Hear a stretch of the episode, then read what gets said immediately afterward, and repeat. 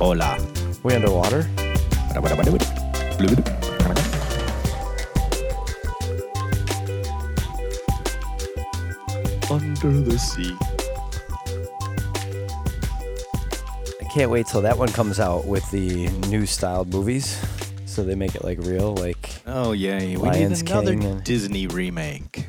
Oh, but that one would actually be cool, wouldn't it? With real live like lobster underwater. What dancing? About if she has a wardrobe mal- malfunction? Why do we gotta do that at the beginning of the episode? Can't we wait to the end for excitement and things like that? Oh well, okay, we could do that. Happy summer, everybody! Happy summer. I'm looking for a pen and can't find it, so now oh. I guess I'll get back to talking to Bob. Bob, how was your weekend? It was fast and furious. Here and here and gone. You said you went and saw the sunset at Hamlin Beach State Park. Is that correct? I did. I needed to get some fresh air, and uh, I don't know if you've been to this trail at Hamlin. It's at the very, very end. Uh, it used to be blocked off, and now they have opened it up. It's a nice wooded trail along the cliffside, which is a little dangerous for stupid people, but um, hopefully none of those are hiking. Well, there, we, we all, I'm a stupid person, too, and I know I'll, I'll go there at times, so, yeah, so I would be accused. Stay. But, yeah, it used to be uh, blocked off by a fence. What he's talking about is right at the end of the parking lot, at the end of Hamlin Beach State Park, which is on Lake Ontario here in Rochester, just outside of Rochester, New York, Hamlin, New York. Mm-hmm. Right. So if you're going hiking there, stay on the trail, because if you classify yourself as one of those people that are, you know, not too bright, which I don't see that in you, Brian. I, I don't see that at all. Sometimes it's dim. It's it's dim. Are we talking to the lighting or? Yeah, the lighting. You know, I, you know, and in my head. Oh, all right. Well, you know, sense enough to stay away from a very tall cliff. Yeah, because it does. It drops off to to Lake Ontario, but it is a beautiful area. Great place to watch a sunset. Yeah, it was very pretty. Uh, so that's good. I'm glad they cleaned it up. I love when state parks upgrade and make things easier access because people want to go see the sunset along that, that edge, so you might as well make it a, a safe path to do so. I, I really like Hamlin Beach. I wish they would put more money into it because it needs a lot of attention. It has not been uh, serviced in a while. The roads are in dis- the parking lots the are bad, parking right? lots are horrible. But, you know, we don't have the money, I guess, as New York to fix up our parks. That's a good one. So I'm glad Bob brought that up because I think in the summer we need to be reminded that we need to be out and about and doing things. So Hamlin Beach also hosts uh, a series of running races and multi-sport events. Fleet Feet hosts out there every year. So the Hamlin Beach, I believe this year it already happened, but uh, one of those things that happens out at Hamlin Beach every year. One year, actually, when Bob and I weren't, we, we were in different paths of our lives. Uh, Bob happened to be camping out there one time when I was in a triathlon. And, Uh, we happened to catch up camping the night before because we, my son and myself and my cousin all camped out there the night at Hamlin Beach, and we did the Hamlin Beach Shoreline Triathlon. I forgot what year that was. Do you remember? I don't know. But that was pretty cool because I remember uh, Bob, I don't think had watched, seen any of my race or anything. He's an old friend. And he really didn't see me in the race. And then all of a sudden, here I am. Uh, I'm I'm getting out of the swim. I jump on my bike, and there's Bob on his mountain bike going out for his daily adventure. Uh, and here I am zipping by him on my triathlon bike. Uh, it was just really cool to to have a, a friend of mine see me in that atmosphere. But, but that was, and then him doing his normal thing, his adventuring. Yeah. That was fun. You and your boy. That's right. That's right, with my boy. That's right. Um, so, so Bob and I have talked about Yellowstone before, and he came up across a really funny story. Not funny, funny story, scary story, but something to remind people a little bit that nature does fight back. What did you, you hear, Bob? So this story is really not that old. It's only about twelve hours old from what I'm reading here. And uh, a, a little girl was tossed up in the air by a very aggressive bison. And uh, I, I have... preach this so many times. If you're out at Yellowstone, it's not a petting zoo. It is a wild sanctuary for these animals. You're in their home. You have to be wary of them. And I'm, I'm going to read you a little bit of the story that, that I found, okay? So a large bison that was meandering around a grassy hillside nearby had abruptly char- changed its course. It was now thundering towards the group of people heading straight for a, a young girl. Onlookers gasped, wordless shrieks mixed with shouts of, "Oh my God." In a matter of seconds, the powerful animal had reached the child, who was trying in vain to outrun it. With a swift toss of its head, the charging bison captured the girl, oh, catapulted the girl high into the sky like a rag doll, flipping her head over heels before gravity sent her tumbling to the ground. It was it, it, the video has gone viral. Um, millions of viewers have already seen it. If you want to check it out, just type in those keywords. Girl gets tossed by bison in Yellowstone. Again, it's you need to be careful out there. It's it's those animals. A male can weigh up to ton, two tons. I mean, excuse me, one ton. So two thousand pounds. That's that's heavy. That's a that's amazing. That uh, uh, a beast. And I saw the video. Bob showed it to me before this episode. And a couple of things just disturbed me about it. First of all, there was two older people with the child, and they went scrambling one way and let the child fend for itself, which I'm disgusted. Disgusted by. Watch the video, folks. It happened. Now, I know sometimes things happen in a quick instant, but there was definitely enough time from when that bison slowly started moving.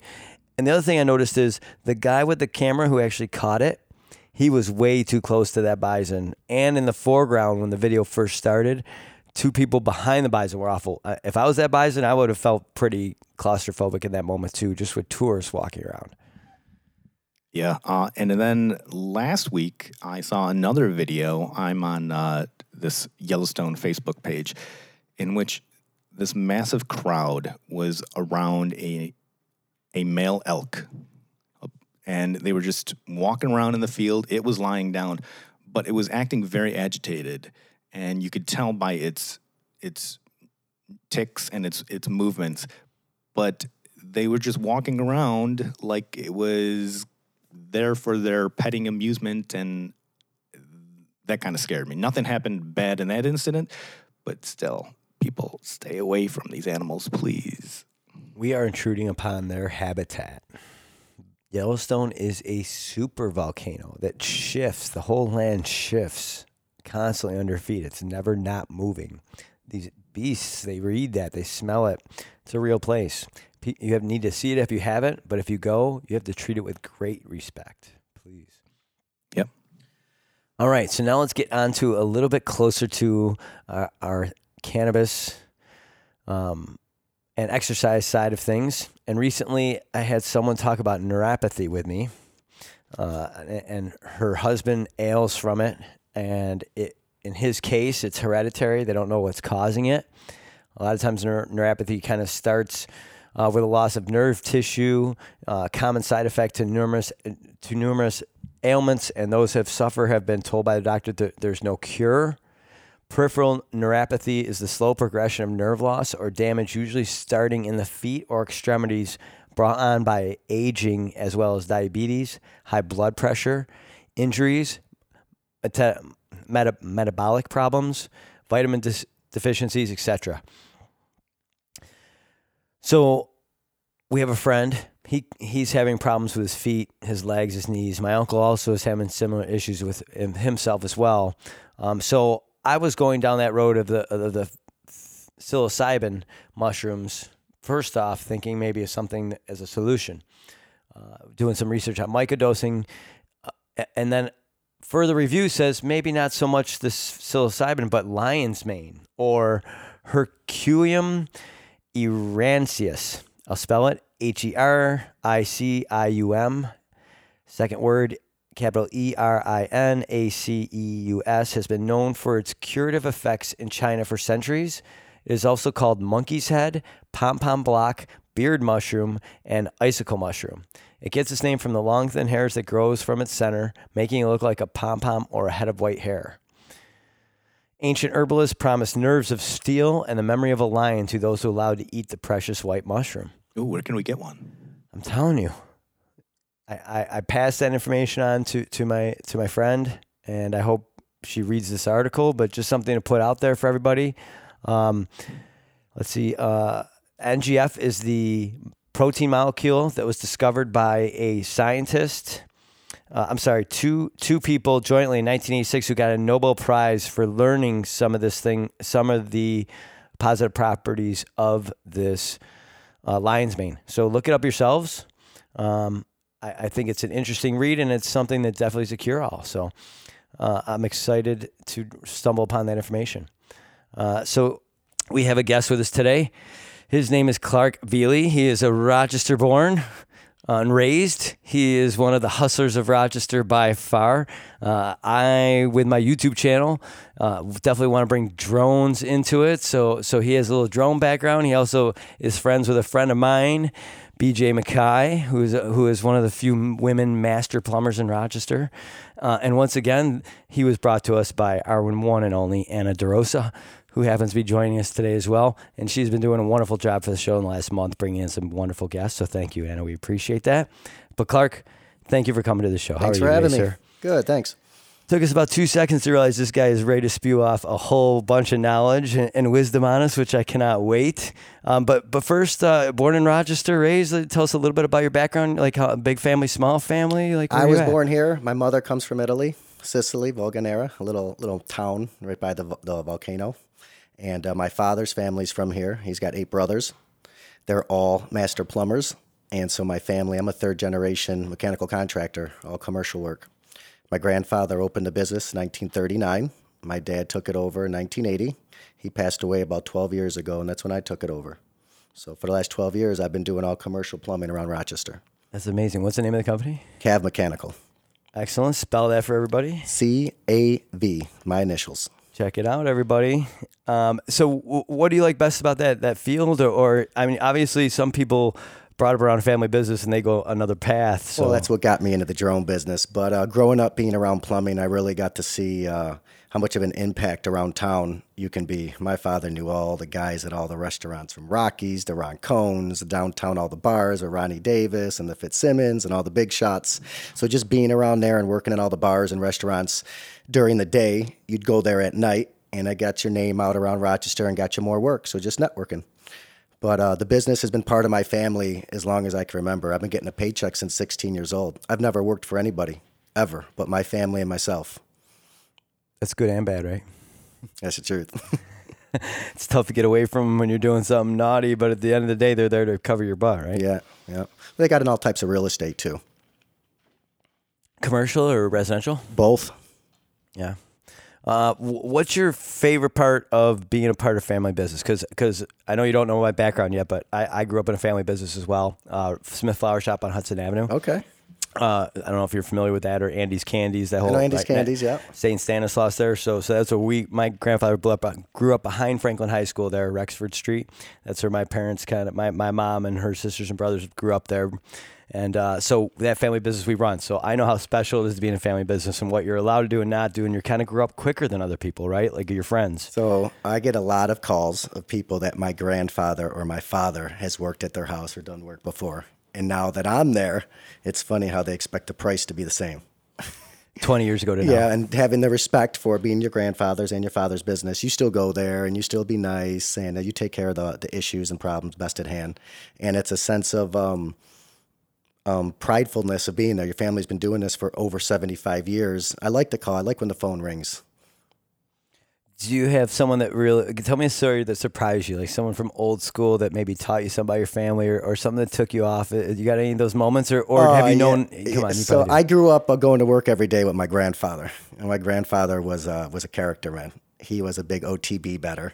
So when my grandma thought we were going to work, he we were taking off going to O T B, and he thought he was being smooth by giving me five dollars to be quiet, when my grandma was always smarter and offered me ten cookies. So grandpa thought he was smooth, grandma was smoother. Wow. So I learned a lot from my grandfather. He had a lot of one-liners. Uh, he had fourteen children, never got married. So he was a more of a wild guy compared to my grandfather from Italy. He was very um, stern, very more uh, old school per se, old fashioned. So you saw the mix of both. Absolutely. So one side of you kind of tolerated your wildness and the other side wanted to hit you with that ruler. That's the truth. uh, are your both parents still alive? No, they're not. My father passed away of cancer twelve years ago, and my mother is. I just saw her tonight, actually. Cool, cool. I'm happy to hear it. I, I lost my mom and, and my dad's alive, and my Sorry dad's in town. That. Hey, so I was I forgot to tell you about my dad's in town this week from South Carolina. So, Excellent. He, uh, my uh, update for everybody: my grandson was brought home from the hospital Sunday after three weeks at the Rochester General N I C U. He is now about five pounds, uh, and he is not technically home, but he, he's at my ex-wife's house where he's being housed with my with my daughter and and the, their dog Buster, but everything's going very well. So, yeah. so sorry, I had to make sure I, I had that update for everybody who was listening. But uh, yeah, so we're close, tight knit family. So yeah, you know how that goes. I sure do. Do you man. have kids? No, I don't, man. Not married, no kids. All right, so all about the business. You're, so your work, work, work, work. When do you sleep? Do Chase you? a check, never a girl. I like that, but you, you do have your time to unwind, I hope? Oh, yeah, I'm a big scuba diver. My brother's retired um, two militaries, mm-hmm. and he works for Carnival. I'll be going on, I believe this will be my fourteenth cruise here in a couple weeks. So so tell me about diving. I love Oh, uh, man. I have another friend who dives, so please. It is. I try to get people that do all this other stuff here. They go to Vegas. They go to New York City. They go to all these places, and but they never scuba dive. It's like going into a whole other world. You're taking your body into an atmosphere and in conditions you've never been in. So you're really, really testing yourself and your willpower and your mind. And you're seeing stuff you've never seen before. Literally, you've spent your whole life on this land. Why don't you spend a couple minutes underwater? It's beautiful. And I go, I've been all over the world from Hawaii to Mexico, uh, Grand Turks, Greece. I mean, we've been all over. My brother probably got two thousand dives under his belt. I'm just catching up at like two hundred. All right. So t- talk to someone. Let's talk to people who are laymen and they want to take a trip or they're going to take a cruise or they they want to think about diving and they go to an all-inclusive, which to me is probably the best way to dive because then you can really go a couple days in a row, right? Because tell people how you get into it. It takes a little bit at first, well, right? The best thing they got now is what they call snuba, and it's like scuba diving with uh, hoses that go down from an air compressor. That's the easiest way for the beginners to do it, mm-hmm. but you really should, if you're going to go, you should really study and take your test and, and get certified because your life is at, at risk. When you get down past, you know, fifty, seventy-five feet, you can't just rush up to the top when you have a little panic moment. So you got to really know your drills and know your stuff. It's serious. But uh, for the what it's worth and what you get out of it. We have a YouTube channel, Anthony Vieli, and he puts everything. We put the GoPros on the head and on the sticks, the selfie sticks, and we go by and we see everything. He's feeding fish, he's uh, lobstering, he's trapping, he's spearing stuff, harpooning. My brother is definitely a adrenaline soul in the water. You know, he likes that rush. Yeah, and oh, that's amazing. So you can get certified here in Rochester, yep. if I'm not mistaken, right? It's a and little make pricey. Your, it, it, yeah, where you go down there, it's a, a lot less expensive. two hundred fifty bucks. And, and can you really, so if you go down to an all-inclusive for a week, um, tell someone what they could do from like the first time to by the end of the week, what they could be, do, a progression if they wanted to like go through Well, that. I guess every resort would be different, but there are some resorts that offer the first day you get there, they have you do, you can do all your paperwork before you even get there. So all you really have to do is your beach dive. And that's, that's twenty minutes in the water. You go down, you take your mask off, you take your gear off, you put it back on. Once they test you in the worst conditions possible and you pass that, they say, all right, you're out, allowed to go out and dive. So you got to really practice like like bad conditions. That's what they're worried about if you're underneath there and you get snagged up. Can you take your gear off while still breathing, put it back on, and get yourself free? That's huge. My my a good friend of mine and his son have both been certified. I think they both have over one hundred dives already. And Excellent. He's been telling me about this. So how about depth of water and how it affects your body? Oh, man. So uh, the further you go down, it feels like someone is bear hugging you. You remember when you were a kid and someone bigger than you would grab you in the pool and take you down and you couldn't move? When you get down about one hundred feet, you start feeling it because, um, first of all, the air normally is... It's fine. And the further you go down, it starts feeling like you're sucking out of a milkshake, you know, out of the straw. You ever get one where it's kind of hard? You start sucking hard. And now that you mentally, you start thinking, okay, I'm not breathing now like I was up there. And the further you go down, the colder it gets. So now you were just warm and now you're cold. So now you're shivering, you're not breathing, and it's dark. When you're at one hundred feet, there's no more light, bro. You know, you lose all purples, all yellows, all reds. So it's dark and all those fish, nothing, you don't see nothing till it's bam. And fish don't smell like dogs. They have like, you know, sonar. They come up and actually give you a little tap and they feel your body. That's why sharks come up and give you a little tap. So like I said, these fish come up and get real friendly with you. So if you're not, you don't like things touching you, don't go down past one hundred feet. Is that your favorite distance to dive or, or depth? Yes, because I've seen things. I've been down to like one hundred twenty-five. At this point, you're on advanced oxygen, what they call nitrox, and uh, you're getting to see things like Goliath grouper. the size of like Volvos, you know, things going by where you're just like absolutely appalled. You could just feel your eye, your eyelashes on the mask, you know, um, but you see very cool stuff, man. And the shipwrecks are the best. The sun goes through some parts and then it's dark. So you're swimming through like underneath the tunnels or caves. It's light, it's dark. It's very huge adrenaline rush. Heart's beating, full blast the whole time. That's really cool. So where's uh, one of your favorite dives? Do you have one? Or is I tell you many? What, man, I love, and everyone laughs at me, I love Mexico. I tell people it's the cheapest dive I've ever been on. It's as crazy underwater as it is above the water. I'm telling really? you. Yeah. So, so the Gulf of Mexico. Gulf of Mexico. Cancun, Puerto Vallarta, um, any any of those places in Mexico, because it's um it's more of a sanction, so not a lot of stuff is is hunted there, so it's allowed to grow as natural and as big as possible. So you'll see lobsters bigger than this table desk we're at right here, walking by at the oh, bottom. I didn't think about that piece of it. So a lot of the times the ocean where you may dive really is based on whatever the, the laws are governing yes, the body of water. Bahamas, Jamaica, all the laws are different. It's why you have to know your laws, especially with someone introduced what they call lionfish into the water. That's not something that was made in the water. Someone captivated it and put it in there. It's overgrown and it's in all the oceans now. So now they're actually making it that you can spear them, even if you're in a what they call a, you know, a natural resort habitat where you're not supposed to spear, just lionfish. Interesting. No, no predators predators want to eat that thing? No natural predators. Wait to see how big they get. They're black and white with these big. They're the ones that people eat. You got to cut the fin off or they're poisonous. The black and white ones from Deuce Bigelow. Wow. That's yeah, wild. Movie. Very cool. Yeah, and every body of water has fish that are like that, that you're allowed to kill. Dude, like I've my, seen my some... brother has some fish in the Conesus Lake that you're allowed to kill. Like. When we were in Puerto Rico, we were going, um, we were going, you can't scuba dive with uh, with the uh, shark whales, the whale sharks, but you can take off all your gear and snorkel with them. On the way out to get those on the island Rincon, we got surrounded by three hundred spinner dolphins. These dolphins were so smart, and they knew where we were going to the whales. They were actually trying to protect us and steer us away from the bigger fish because it could have been a, a predatorial issue, not knowing that the whales really don't eat humans. But the dolphins were constantly spinning around us and moving us. It's one of the most amazing things I've ever been a part of. Did you guys get good footage of that one? Great footage, man. Great, great footage. And it's unbelievable. You could hear us almost laughing and underneath our masks, like, oh, my God. Trying to talk in the mask, just crazy. And those dolphins are so much cooler because they spin underwater and in the air. It's spinning as part of their swimming. Huh. It's very different. So it's cool to see. That's why I tell people you got to get underwater, man. It's so beautiful. It's untouched. There's no pollution. There is some, but it's not like on land where it's just it's just ruined. It's getting ruined. And that's a sad shame. Unfortunately.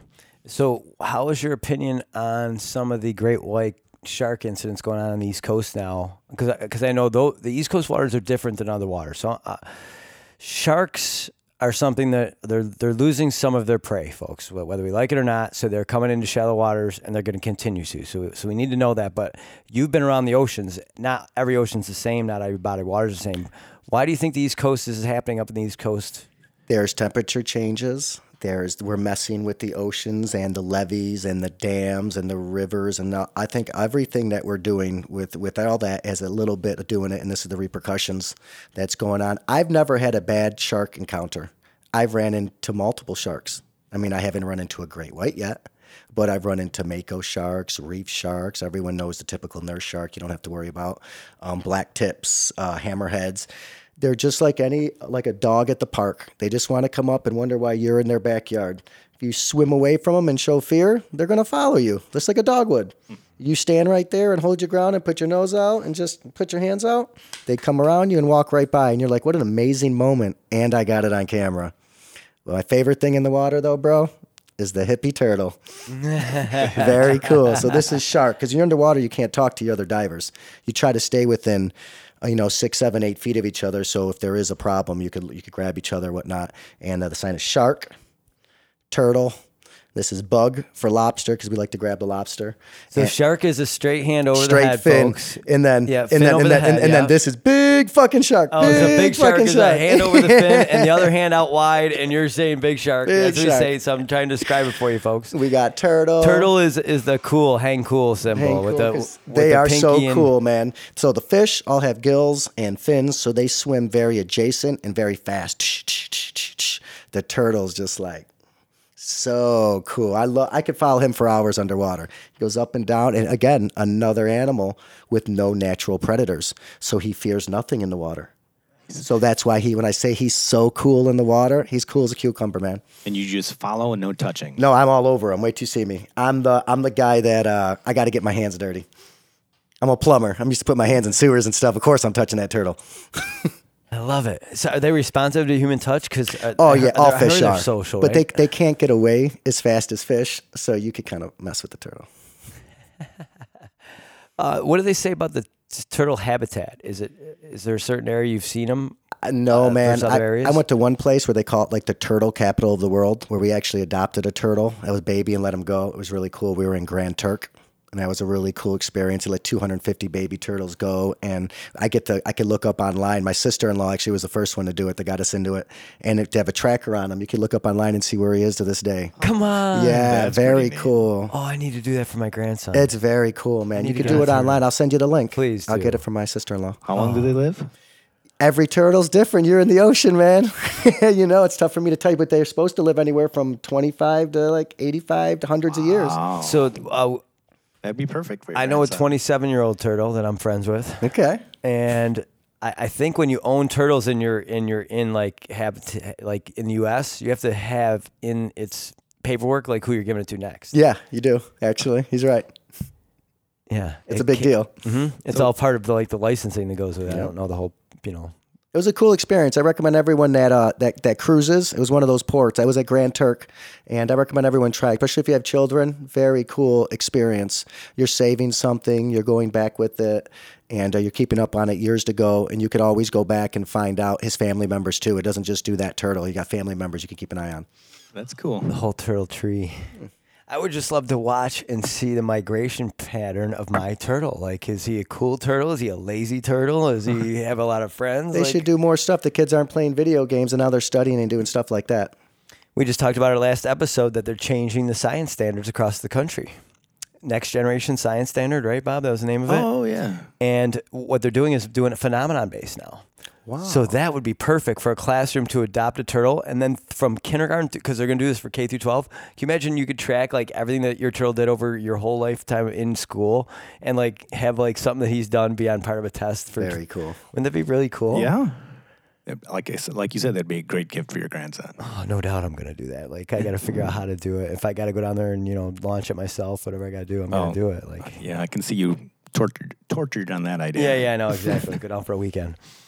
Oh, man, so excited. All right, so scuba diving. Uh, you didn't kind of, anything else about scuba diving that someone wouldn't know that would be cool before we jump onto the, the drone stuff? I'm not a big cave diver.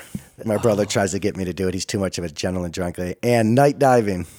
No, thank you. All the, the whole ocean comes out at night, man. It's nocturnal. Everything. My brother loves it. They just made neon glow sticks illegal in the ocean, so I refuse to do it. Okay, Past. so so let's talk about night diving a little bit. Has he ever been attacked night diving? Of course. Come on, how do oh. you not? Listen, I got videos of my brother because he likes to... Normally, if you shoot or harpoon something, you should get it and get out of the water quick. Everyone knows that yeah. sharks smell blood from miles away and will be there within minutes. My brother picks a spot, cuts fish up, throws it in the water, waits an hour, jumps in the water, sees a big barracuda, shoots a six-foot barracuda, cuts that up, goes out, switches tanks, waits an hour, then goes down. Now he knows there's sharks there, oh and now God. he goes down in the water and we start filming. Is that he's in a complete adrenaline junkie. I'm the guy wow. that can get in the water and just go, oh, pretty fish, mm-hmm. pretty reef, look, yeah. snap, snap, snap, get me out of the water. No, he has it all set up. So these things are actually attacking him. So he carries a bag, like a net on him. So when he catches lobster and fish, he shoves it in this flap and it stays in this net.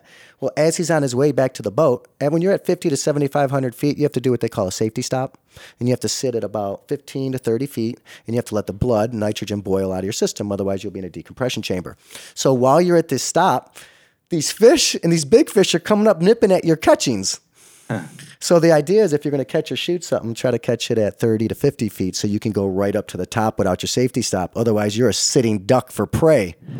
And this bag is right on the, your side, so you're you're fighting off turtles, you're fighting off fish, and now there's a shark, and he's circling you, and you can't even get to the top yet. You got to wait. You got one more minute and a half of this. And so, you can't go up no matter what because you're screwed, your you don't body. Want, you don't want to be in a decompression chamber, bro. I'll fight that shark before I go in that chamber. So, it's, so, so tell me about decompression chamber. Never been there, thank God. No, it's not a pretty sight. Every scuba diver tells every new scuba diver, be careful, take your time, because you don't want to go in there. It's one of those things I don't think you want to learn the hard way. I listen to my elders on that. So that means if you were on a boat, you came off to it, you'd have to be rushed to a hospital and you came off that boat and run. Instantly. Ru- instantly. You'd be feeling basically blood and nitrogen coming out of your skin. It would look like a rash, all red. Your blood would be boiling, basically. That's amazing. I love learning this stuff, though. Very cool. And I, you actually have made it. I'm scared of the ocean, but really what I'm scared of is going in off the waves, off the edge of an ocean. But to dive, I think it's different. It's like I'm worried about jellyfish and, and the little things that come so, up. And you know, so my first couple times, I couldn't get. Uh, I don't want to say comfortable. I want to say calm, because I'm a sports player. I played soccer my whole life in sports, and you always breathe through your nose. Now, when you're scuba diving, your nose is covered by a mask. You're breathing through your mouth, in and out. That tends to get you exhausted a little bit faster than you're used to. Everyone knows when you start running, you start breathing through your mouth, you're almost done. You know, you're almost out of air. So you got to get used to being calm and natural, breathing through your mouth. So it was hard for me to adjust. So what I had to do, my brother laughs at me still to this day. I get in the water, and as I'm sinking down, I close my eyes, and I hit the bottom, and I take a couple deep breaths. I open up my eyes, and I'm calm, and I start my dive.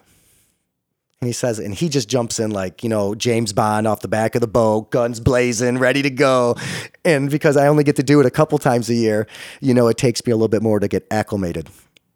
And he's set, man. Him and his wife, they love Florida. They go kayaking. They go boating. He was lobstering today. I'm going down there in a week. We're going scalloping. So his wife uh, is right there through all this stuff. She's got the drone. She's got her own drone. I got her a, a facial recognition hand hand drone. Doesn't even have a controller. Marianne is awesome. I love it. All right, so calming going in there. So have you ever used C B D to help relax yourself before dives? Um, not before dives. I've used C B D because I have a lot of anxiety.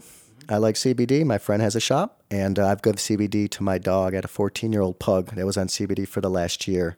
Um, he used to have seizures, and the seizures were really bad until I gave him the C B D, and that helped calm it. God rest his soul. He just passed away two weeks ago. Sorry to hear. My little boy, R I P Santino. Whoa. And what kind uh, of dog? Pug. Oh, it's a pug. Yeah, got him from my brother in Florida, the scuba diver. Mm, no yeah, way. yeah. So Santino's not with us no more. Yeah. Sorry to hear it. Yeah, but uh, I'm a pro and one hundred percent C B D. I have uh, friends, parents that are sick that have treatments, even treatments outside of the country, that have worked and cancer-free. So I am very pro for that whole conversation, and not just because uh, um, I'm in the business, because it's helped people personally and my friends and family. It's hard to go against all the stories now, isn't it? Hey, man, uh, when you hear people tell the real story, how they told me I was on my deathbed and there's nothing I can do, and they gave me chemo and radiation, and I'm losing weight, and they told me to go home and spend the last two weeks with my family. And people get flown out to different countries, and they're getting different treatments that the U S governments refuse refuse to give. If on someone's deathbed, I would try anything, not something you don't make money on. Right. Talking about saving somebody's life. A business is a business, but you're saving somebody's life. Enough's enough, America. All right, so we'll sit on our soapbox for one more minute before before we tone down the C B D a little bit. But I just read something. I was looking up some information about blue raspberry flavoring this week uh, and some other things. And I read that in, I think it was nineteen seventy-two, Russian studies showed that red dye number two caused cancer. seventy-two. It took to nineteen seventy-nine for the F D A in the United States to take the same stance. And when Russian scientists found it, they mandated that all manufacturers immediately stop. Not in the U S. Seven years it took. How many people were in the pockets of the F D A for those seven years to say, we got all these products stocked up, we got to sell them all before you do that to us? I hate to think like that.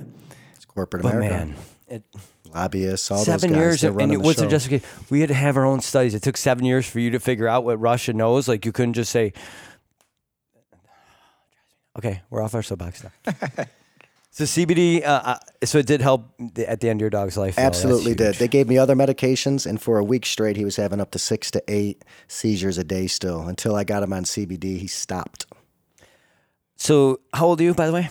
thirty-nine. thirty-nine. Just turned it last week. Awesome. Uh, congratulations. Happy birthday, belated. Thank you. All right, so in general, you and your friends, uh, just general when you guys are out about hanging out, or people you run across in society, what do you think the tone is at this moment of C B D in general? Oh, man, it's getting a lot of recognition right now. I see it in a lot of salons. I see it in a lot of stores. Uh, my mother's in a holistic medicine, so we got it in her little shop. Um, I tell everyone, try it. It might not be for you, but it's something new. I get it. But, uh, you know, it depends on if you're looking for pain, anti-inflammatory, anxiety. Everyone's got different stuff that, that tends to hinder and bother them. You've tried everything else. You've tried Advil. You tried ibuprofen. You tried Aleve. You tried all these government-made drugs. Why don't you try something a little more natural? The worst you can do is not try it anymore. Do you find there's conversations with you and your elders and your family more so now than before? Or was it taboo talking about like anything about the cannabis plant before oh, or C B D? My family now? Is so old school. So, I mean, they'll smoke cigarettes, three packs in front of me. But God forbid they see some, you know, marijuana or some C B D oil or something anywhere. It's a, it's a huge, you know, uproar. They're just very old school Italians, man. So yeah. I be respectful and I wait. As soon as they leave, we light up. Yeah. Uh, luckily, my family, it's, it, uh, they're all coming to their senses. We had two people that passed and neither one of them had cannabis in their life. And uh, one of them, you know, started to use it a little bit at the end and it's noticeable. So our family, our elders are, are on board, it seems like. That's good. So, so I think I'm more fortunate that way because there's not one recorded death. Come on. Not one, but you go out and drink. It's amazing, this whole thing. The the big, the man, the man, whoever that man is, they want us to smoke cigarettes and they want us to drink that alcohol, guys. That's why it's, that's why it's prevalently available to us. They that's keep, the government and the lobbyists. It's, uh, but it's getting better. And the state by state and the grassroots that we've gone by is getting us where we need and to be. And knowledge and the youth. It's really in our youth. Mm-hmm. We can get the kids to promote it and it started at a young age. It'll be nothing to be taught that the whole way through. When I was growing up, my dad was smoking Winston's, no filter, three packs a day because he thought it was cool. I see all his old movies he watches, John Wayne. They were even smoking in the Three Stooges. Rolled up in, Rolled the... up in the, the greasers. I mean, they thought it was cool. The politicians were smoking. The rich people were smoking. Everyone on T V was smoking. It was cool to them. They. I don't expect my mother, my father not to smoke in that generation. Tough, our generation, I look at people and say, you know what it does now. And you see it every day on T V. They didn't have the internet. They didn't have advertisements. They didn't have groups trying to stop it, only promoting it. So today's now when you make that choice, you know, you know what's coming. And where you can consume it now makes it very obvious when people are smoking. And, and it's amazing how few people you're seeing smoking now. And if they are, they're almost like the outcast now. It's really, truth. It, it's funny. Like I remember growing up, they'd have smoking in restaurants. Oh yeah. How about the post office? You ready for this one, guys? Imagine a room of thirty-five letter carriers, and there was an ashtray attached to every one of their cases. So while they were sitting there sorting mail, they were so you had basically had three pieces of equipment around you, and you'd sort into little slots for each address. And they'd tap the cigarette out on the on the ashtray, put it back in their mouth, and so so all the letters smelled like smoke. Like, how did not everything in the world smell like smoke? Because I would say ninety percent of the carriers were cigarette smokers. It's good. Dude, that's so funny. All right, so health-wise, so you're healthy, you're a trim man at thirty-nine. Uh, so uh, you eat right? Eat pretty good, man. No processed food. All I drink is water, besides hanging out with uh, your friend Anna. Yeah, and she's she gets you. What a rock star. Anna's a lot of fun. She is a lot of fun. Yeah, there's no doubt. I like when we drive down the street, and, and I'm that guy that'll sing out the window. I don't care what everybody sees me doing. And I go down the road with her, and she, hey, what's up, girls? She's my, she can be my sidekick anytime in the car, man. We'll t- uh, start conversations with everybody, right? Yes, sir. More friends, the better. I like it. And that's networking, man. It's the way of life.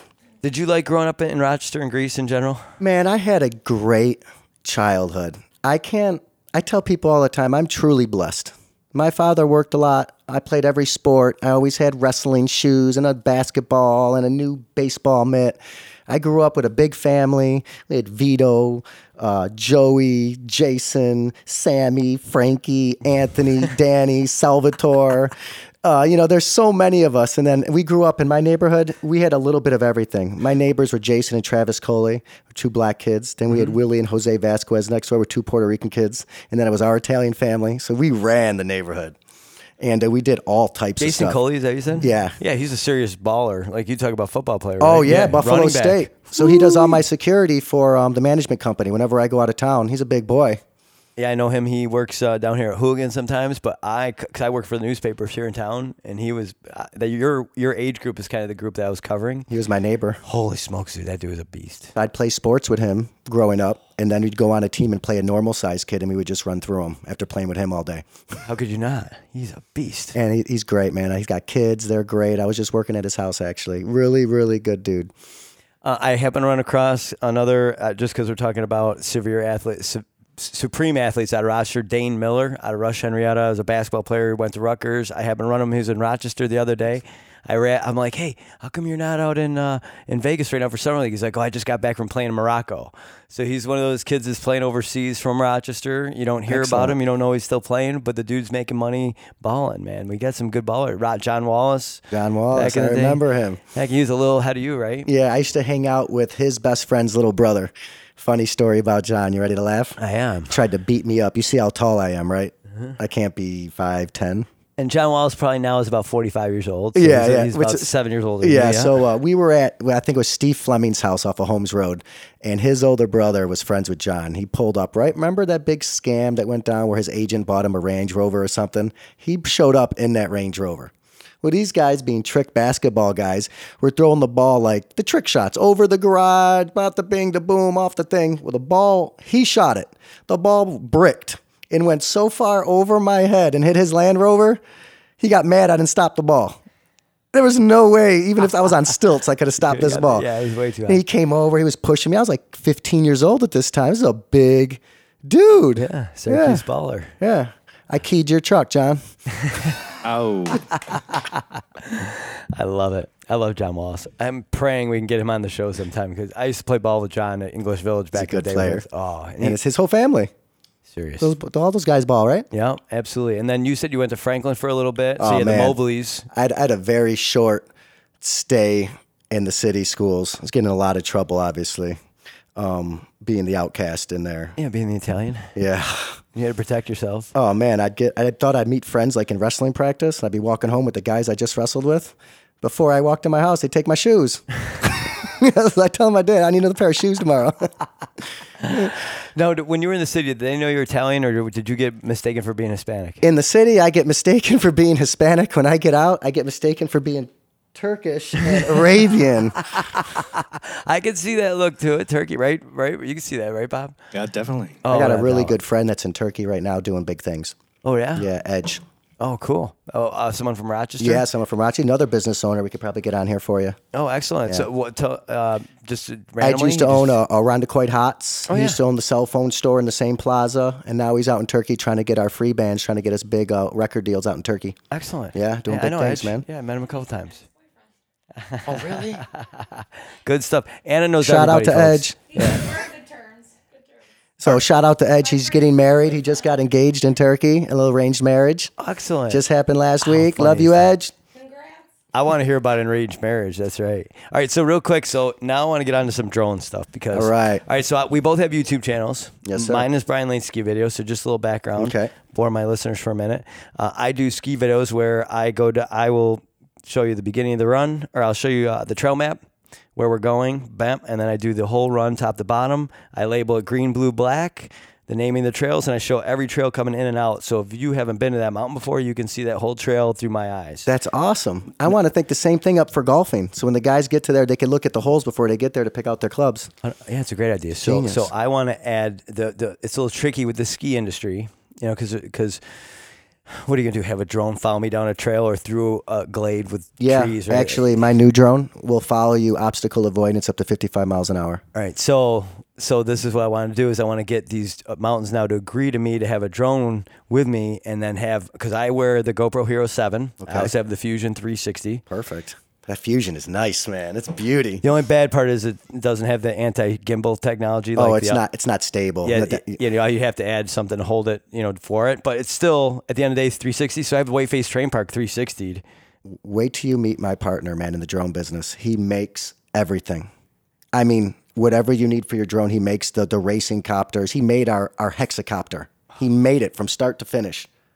So this like I said, cool. If you need something made, a gimbal stabilization system for your setup, he's the guy for it. He's the tech I love it. Dork love of the of the century. Oh, I met the right guy. So so I want to take it to the next level, right? So I got a, a couple hundred followers, whatever, but I got over one hundred videos now, uh, and I'm, I'll be constantly adding. So next year I'll go to a couple more mountains. I got about, you know, nine, usually minimum of six videos for one day at a mountain, all the way up to, I think I got twenty-two at Gore so far built up. Excellent. But I'm going up and down Vermont. I've been to Stowe. Oh, Killington, so I went, right? I want to get that too, but I have, a, I have a, we did a dual day about a month ago where we snowboarded and skied at Killington in the morning, then we went back and water skied on Ballston Lake in Albany in the afternoon. So I've always been a skateboarder. When I ski, my legs shake. I'm, I, so I snowboard. I don't know what it is. At a certain speed, all of a sudden, I turn into a six-year-old kid that's never been on the hill before. You know what I'm talking about? All of a sudden, I hit a certain speed, and I forget everything I was doing. Has that ever happened to you up there? Uh, not skiing, but there's other things in my life that I, I do that with, definitely. Like there's what? Not, yeah, I thought uh, it was like only me. Climbing a roof, right? Okay. I used to be, I used to be a roofer for a couple of years. Okay. So I have some shingles missing on the house that I bought, and I'm up there to replace just those couple shingles. So I've walked roofs up. St- steep pitch roofs. So I went up there and I forgot that the shoes I was wearing, my running shoes, weren't the best gripping. So the front had a little flat to it. So the minute I got up on the roof, I'm like walking like I normally would, like aggressive. The minute I felt that one slip and then looked at my foot and said, oh shoot, these aren't the right shoes, I became Spider-Man, and I was seriously no more than six inches. My stomach wouldn't have been more than six inches off the roof at any time. My brother's down at the bottom. So it's a two-story house, forty-foot ladder. I went up there confident as heck, no problem, jumping. And then all of a sudden, it was like, I don't have the traction. And I know I could have made it and done everything I needed to, but I just, the fact that knowing I could have slipped, my brother's laughing at me on the ground. Like, he left me up there seriously for a couple minutes because I wouldn't even go from the peak down to the ladder because if I had slipped, that ladder had to be held so I could hold on to it and not slip off the roof, right? And I was, he's just sitting there laughing at me for fifteen minutes. Like, I think I'm going to, you know, hang out here and have a glass of water. And I'm o- like... Older brother? Younger, two years younger. Oh, man. He oh, was getting yeah. even oh. for all the stuff, bro. Dude, decade worth of stuff that day. So, dude, I've been... Uh, I could walk any roof anywhere at one point. That uh, now I've walked off going, I think I'm done on roofs right now. Big wimp. Falling is a serious thing. Oh, man. I know, but still, I used to be pretty confident in roofs. So the drones, how did you get into drones originally? Did did your friend turn you on to it? Or? Oh, man, this is a crazy story. Yeah, um, actually, yes, my partner, Chris Dominicos, actually came to me. He was teaching at M C C, and uh, he was making about thirty thousand dollars a year, and uh, he was doing all the work for the guy. He was teaching everyone how to get your part, your F A A Part one oh seven license. That's what you need to fly commercially, to charge people. Anyone could be a, a hobbyist and fly, but to charge people, you got to have your license. So what was the name of it again? What is it? F A A Part one oh seven. Okay. All right. And what does that consist of? That is your actual drone license. Um, that's um, they just boosted it to one hundred questions. It used to be sixty questions, and they boosted it to one hundred questions. The laws keep changing. Have you noticed that? How new it that's is? That's what I'm asking. Yeah, that, and they're regulating totally. it. So um, they're making you redo your license every two years. And let me tell you something, man, it is not an easy test. You have to know all your METARs. You have to be able to talk to uh, the, all your towers, talk just like an airplane pilot, or same exact talk. You got to know all about the humidity and the clouds, the altitudes. It's very, very smart stuff. I don't think anyone can just go get your pilot license. No, I agree. And, and I learned that recently. That's why I'm so glad to have you on. I, as much as you can get into this, I want you to teach people because, generally speaking, anybody can go to a drone and buy one. Anyone can, yep. It's scary. My partner came to me and said, you're a good businessman. You're, uh, you know, you like to go out to meetings. You like to go out of town. You like to do the face of it. I'm kind of the, the, the tech guy. Um, we should do something. And uh, I thought it was really cool. He came to my house. He flew a couple of them around. I mean, he had the F P V four or five years ago, before it was even big, like the racing drones. He was building those racing drones before they were even out and on T V. At my house, I'm telling people, I don't even know what this is that he's bringing over here. But I was very interested, and I knew it was a wave of the future, looking into it. What happened is I got a cut, you see, on my hand at work. Typical guy running the business. I was in a hundred-year-old building on Monroe Avenue, the Boardman Building. And uh, seven o'clock in the morning, I got cut. I duct taped it, went back to work. Worked uh, double shift, about eleven o'clock, went home, took a shower, passed out, had to be back to work at seven a.m. Instead of going to the hospital and having to cut cleaned and get stitches, I went back to work, worked all day, got an infection. Ended up becoming MRSA. I had a staph infection on my hand. From being years of a plumbing industry and digging holes and being around all the old buildings, I have grown immune to antibiotics. I grew up having a lot of ear infections as a kid and scuba diving. You know, I have a lot of... um. issues sometimes, so I'm allergic to all antibiotics. So when I get sick, I'm like a baby. You can, I can't just go to the doctor and get pills and get better. I'm taking garlic. I'm doing hot tea. I'm like the old-fashioned washcloth, sweating it out. Wow. Like drink alcohol to sweat it out type stuff. And uh, they told me, you have to pick a new trade. I said, what do you mean? They said, you can't be around the dirt, the grime, the tools, the chemicals. You can't be around it. You should basically be in a bubble. They said, your your your immune system's like a baby right now. And um, I fought it for like two years. It was really bad. So that's when I got into the drone business. I said, I got to do something where I'm not dirt. And I just I started Googling new and upcoming businesses with great growth in new cities. And um, droning came in. And I said, man, that kid just came over, showed me all these drones. Like, this has got to be a like a sign. So I started looking into it. It wasn't much to get into it. We got a couple drones. It started off as an aerial company where we were doing work for Howard Hanna. Um, and we do everything for our news. We're their eye in the sky. But they buy everything off us, so we don't get any recollection of it. You know, they pay for all their footage. Of course, yeah. Then, as seeing the potential in there, I said, man, being in the construction sites and on the jobs all the time, I said, there's got to be another avenue of this. You know, we're making one hundred fifty dollars, two hundred dollars here. We're doing weddings, three hundred dollars, four hundred dollars. It's fun because you're meeting people and you're, you're flying a drone for work, but you're not getting rich. And I already got businesses where I'm doing very well for myself. So I said, I got to find a way to make more money. And that's when I got into the thermal inspections. Me and my partner got some money together, and we picked up a thirty thousand dollars sensor. We bought the brand new FLIR camera and had it put on with the with the gimbal system on our drone. Now we can do three D mapping, thermal data collection for architects, engineers, site contractors, town municipalities, private collection agencies, lawyers, U of R, R I T, anyone that has their own business. As far as we worked at the prisons, we've been at the malls, we've done the Park Avenue Fest, Puerto Rican Festival, East Avenue Festival. We are the premier drone company in Rochester. I've been open for three years. We have all our exemptions. We can fly at night where most companies can't. We can fly from moving vehicles, which most companies can't, to do like videos and shoot good suits. And we're in with the police. The police has a lot of stuff where um, they don't want to train their guys to do it, so they just hire us to do it. That's incredible. How big is this drone? We have multiple drones. Yeah, I was going to say, how many are you up to now? Uh, I think about twelve right now. We're up to twelve working drones in the company. What's the smallest one you operate and what in the smallest space? Well, we have a training drone. I should have brought it here today and flown around here. Um, it's what we my partner was teaching at M C C. It's a little white drone from, uh, we send it home with everyone that takes the course. It's about thirty-five dollars to sixty-five dollars, depends on where you buy it. We buy them in lots of one hundred, so we get them for thirty-five bucks. Mm-hmm. But uh, for sixty bucks, you can get yourself a very good drone to learn to fly inside. As you get outside and you're dealing with weather conditions and wind, you want to get yourself a little bit heavier drone with a little bit more heavier propellers and motors to could balance for the wind. That's where you get into some of those hexacopters and octocopters you see mm-hmm. going out there with the big like movie set cameras. It's got to hold all that weight, and it's still got to mm-hmm. be stable. Interesting. Do you, how is the competition here in Rochester? Is there a lot of people? How many people do you think are licensed around Rochester? There is a lot of people doing it. There is not many people licensed. You can go online and see all that public information. There's not more than twenty people licensed here. There's over one hundred people doing it commercially. I don't want to be that guy, but they are going to be cracking down on people. And when you I'm get sure. caught, it's a federal offense. Mm-hmm. So aviation's no joke. It's I try telling people. So the police try to take me down all the time. All the time while I'm flying the drone, they come right up to you, take that down. So you obviously don't know the laws, and you touch me again, I'll have you arrested. I'm a federal agent while this thing's in the air, buddy. I tell, I'll tell cops all the time, you'll be on traffic duty, touch me again. They don't know the laws, and I get down and show them my paperwork and all this stuff. They're like, oh, I'm sorry, excuse me, can I get your card? I said, your boss has already got my card. Keep it moving, bro. So so tell me a little bit about um, what documentation you need to have to protect yourself when you're out and about. So you have to write exemptions for everything. The first thing you do when you get a drone job is you got to go and make sure it's not within five miles of the airport, which means normally go in there the day before. If it is, you got to call all the traffic air controllers. You got to know all the flights, what's coming in, what's going out, and you have to go at their time when they say. It could be it could be at two o'clock, at seven in the morning. When they say you fly, you fly. You know, they control everything at this point. You're at the mercy of their will. So my question is, the airport is actually right next to where we are right now. Um So five mile radius, that's almost a lot of Rochester, isn't it?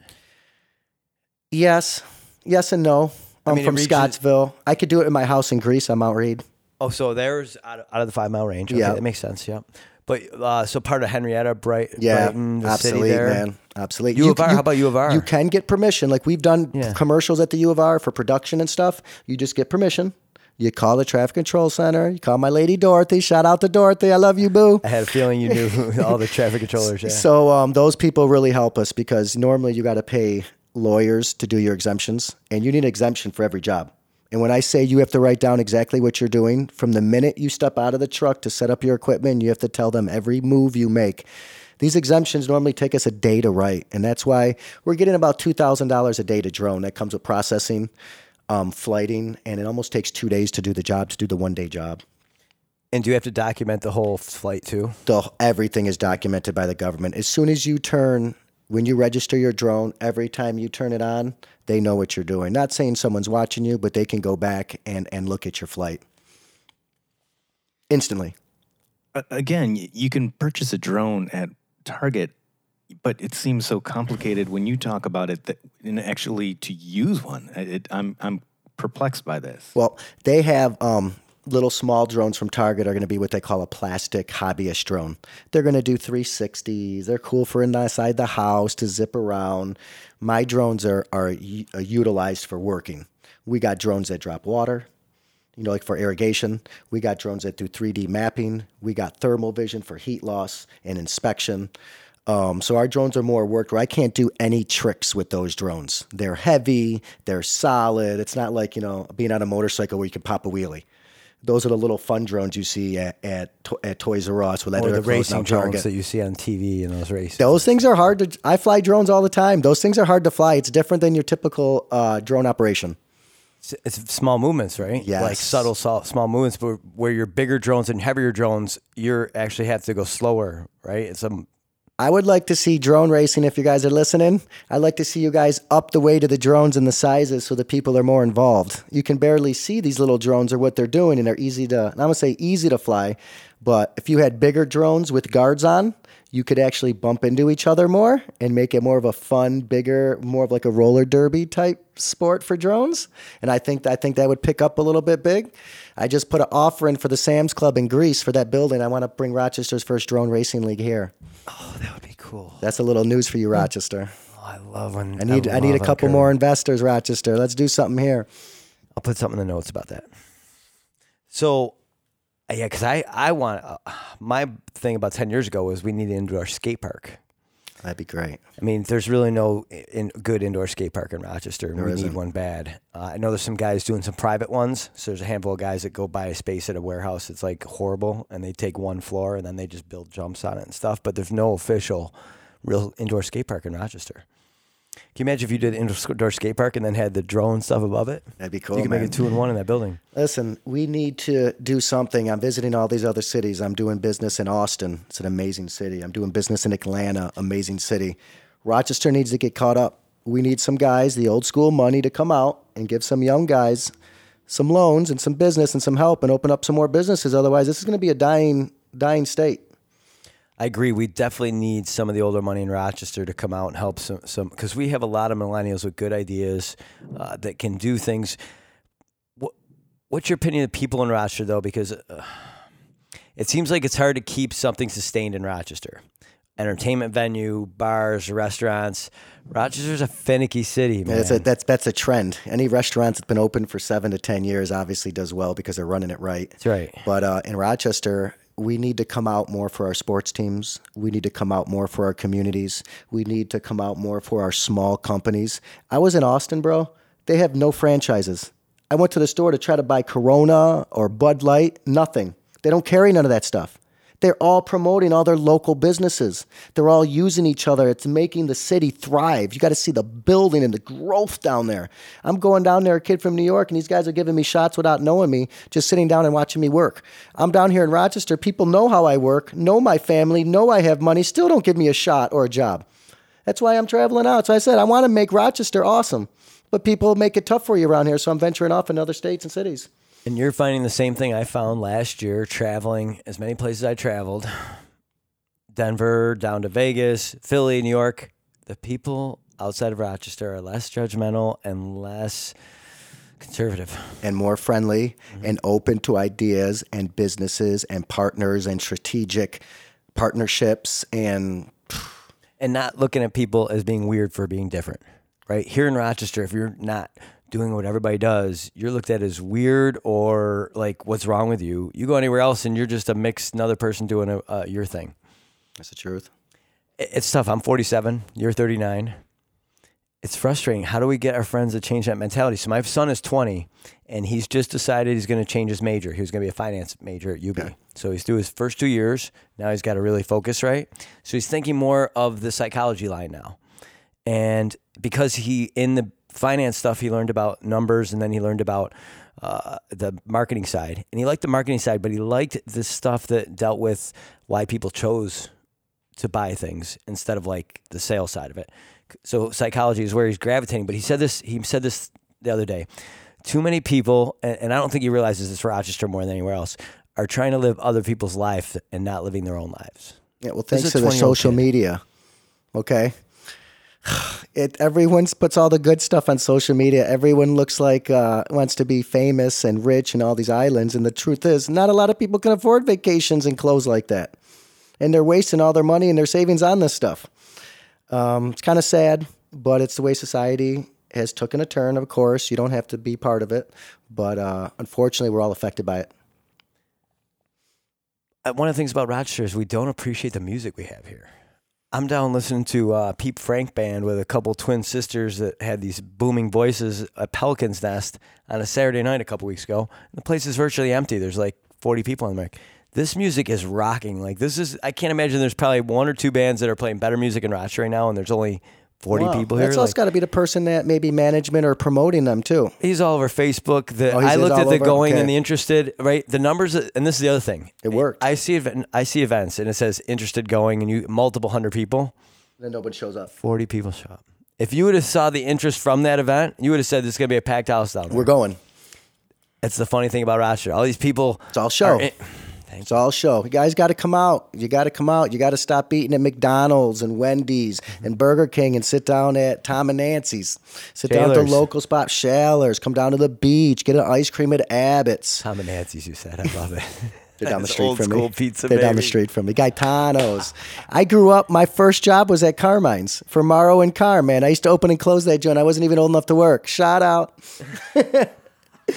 Um, that is that's old school Rochester. It was fun to live in Rochester when we lived. When man, we were I love that job. The girls were on the roller skates still. We used to bring all the guys after school there, so we'd have one of the guys call up and order a pizza every night. Right? The boss finally caught on after like twenty times and never pick up a sheet pizza. So when we get out of work, we say, "Boss, that's been sitting there for an hour. Let us take it home." After like twenty nights, he realized it was our number. We kept going outside calling from our own cell. Remember the old flip phones, the StarTex?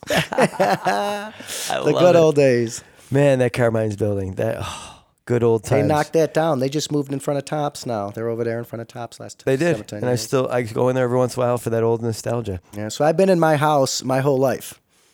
My really? whole life. I came home, I bought my father's house. So I've been there for thirty-nine years. That's pretty incredible. So he's like the he's like little mayor of the community, you know. Everyone that needs anything comes over and, and we take care of it. So you still is your old man still there too? No, he passed away. Oh, he oh passed that's away. Right. I apologize. So yeah, so but made, it, they still you're still like the center hub of all the older people it. in the neighborhood, right? Man, they it, still come to people you. People can't believe I live there by myself. It's five bedrooms, three bathrooms, with an in-law apartment in the basement. Holy smokes! Sounds like you need a couple of roommates. I did that, man. I'm good. I'm making enough money now. I like everything just the way it is. You want it your way? Yeah, I'm that way too. Uh, so droning. Uh, Now, we, I think you mentioned something about you guys who helped out prisons. How does drones and prisons, how do you help out? Like, So we got a call is if we would come down and uh, do a five thousand dollars consultation. The minute I hung up the phone with the, with the gentleman that called from the prison, I looked at my partner and I said, what the hell does he want? A consultation? What's this? He said, whatever it is, we're giving it to him. They wanted us to find out how to stop drones from penetrating their security breach and lines, basically. A lot of the inmates and criminals, as you know, are very smart people. They got nothing but time in there. So normally they let the dogs out to get the grounds before they let the prisoners out and get pick up on anything. Prisoners got real smart, and they're using drones now with magnets to drop the contraband, which could either be notes or drugs or weapons, however you want, whatever the contraband may be, with magnets, so it's sticking to the fences, and the guys are coming out during their outside time and getting it on the fences. So the dogs and stuff aren't even smelling it. So they're coming up with the best thing we could come up with besides an, uh, an E M T gun for, you know, fifty thousand dollars to shoot electronic, you know, solar wave out of the sky is netting, like at a baseball game. It's the cheapest for maintenance. It doesn't have to be replaced. It's tough to cut through, and it won't let nothing through, and it'll get stuck. So what happens is you could actually chase that drone down. So if that drone got stuck in that netting, you could take that drone down, get it into its flight command, and see where it came from. Ooh. So that was the idea behind the netting. So how would they put the netting? Like over the whole prison, or well, like a, like a, a straight up and down? We decided to do it at certain parts and outside the prison instead of over the prison before you even get to the prison. That way, that way they would know and radio interference. And obviously, being a prison, they have other radar technology yeah, of course. There's out other, there yeah, yeah. doing something. So basically, helps. You found the weak points of the, of we, the system. We, we strengthened the weak points in their system. It's tough to talk about. Yeah, too. No, no, it's, yeah, you, you gotta. Be, yeah, no, no, that that makes sense though. I mean, because there's no matter what, there's always weak points, no matter where, where you are. We had a lot of fun doing that though, because they they said we really want you to test our system. Like, you know, we want you to break in. So they said, we want you to do it next week, but not tell us. So we came up with a little plan, you know, how are we going to do this? We have a couple big, big drones and little drones. So we had a couple big drones go in in the front and one in the back, and those caught those and got those. Meanwhile, we had a couple other smaller drones zip through and get in while taking. So all we needed was a nice diversion. Mm-hmm. And, uh, but with the netting and stuff, nothing can get through with a diversion or not. That's cool. So you were talking about the technology, the thermal technology. Very intrigued by that. Right? Wave of the future. You can see through the walls, through the roofs. So when I come up and they just get done with the roof, a lot of people pay me for progressionals, big companies in town. Um, we go on the roof. The two by four gives off a certain temperature. The shingle gives off a certain temperature. So does the roofing nail. So I can see all three separate entities in that picture because the temperatures are different. Mm-hmm. So when he misses the stud with a with a nail, I can go back and tell him you have a probable spot to lose a shingle in there. He missed the stud. It's into nothing. So I'm a guy's nightmare. The people that work on the job, when they see me show up, they're scared. They know everything's on camera and all their work's getting tested. But I'm a boss's dream. I make sure all his work gets done right on time. And I do everything live feed to his laptop, to his watch, to his cell phone, to anything for service techs. We do a lot of work for heating companies where it'll be on... Um, Three, four, four-story buildings. They can't put a ladder up or it's snowing, windy out. We could send the drone up, though, and take a look and check out the problem. And now less insurance. Not the person falling. So can you get so pinpoint that you can see the issues with plumbing or heating in, internally in buildings? We get to the exact degree. That's why the sensor was so expensive. We get to an exact degree per pixel. Per right. pixel. All right, I got something for you. There are all these old plumbing. All right, let's talk about Flint, Michigan. Okay. Bad plumbing, bad water delivery. Obviously, that's an issue across the whole country. How does that technology, like, so you can go and figure out which piping is, can you use your technology to figure out what pipes are the worst to replace first for, like, municipalities? It depends on how far underground they are. I can't see, you know, ten feet underground, but okay. We do have sometimes when they do what they call radiant floor heating in the systems and there's a leak in the system, you don't just break open the whole floor. They turn it on, run the water, and then I, I take a picture of it, and when I see the hot water running through it, I'll tell you, okay, your leak's right there. Um, another thing we do very well, solar panels. And we could zoom in with these drones too. So once I get above it, I zoom right down the exact degree. You can tell when someone's sick. If I was to take a picture in this room and one of you had a cold, one of your noses would be blue. And the rest of your body would be red and heat. Oh, man. It's so cool. You could go on our website, demand a drone dot net. Do you know what I want to do? And I, and I had a guy who had a drone, and he, him and his buddies use the drones to help kill coyotes out on the on the west side. They find them, heat signatures, and they go out and get them. Yeah, yeah. And farmers, and, and I don't know if you know this, everybody in Rochester, uh, coyotes are an issue here. Yes, they are. They are a serious nuisance. They are killing dogs. They're jumping over fences at people's houses and killing dogs in Greece and Hilton area. I'm sure Hamlin out there, but they're getting aggressive. So what I'm saying is not bad. But I, I have done triathlons for eighteen years. I want to do a triathlon in the dark where you see my heat sensor the whole time. I'll have the drone follow you. We'll so, put- like, I'll do a swim in Conesus Lake. Like, I'll do, like, a, a quarter-mile swim, and then I'll do, like, a bike around Conesus Lake, and then a run and just watch my heat sensor the whole time. That's cool. I get a lot of the rappers that want to shoot videos in it because it looks like the member of the Predator. Mm-hmm. Back in yeah. It gives you that heat yeah, signature, and there's multiple night vision modes. We have, like, eleven palettes that we can go through with our heat sensor to make it look...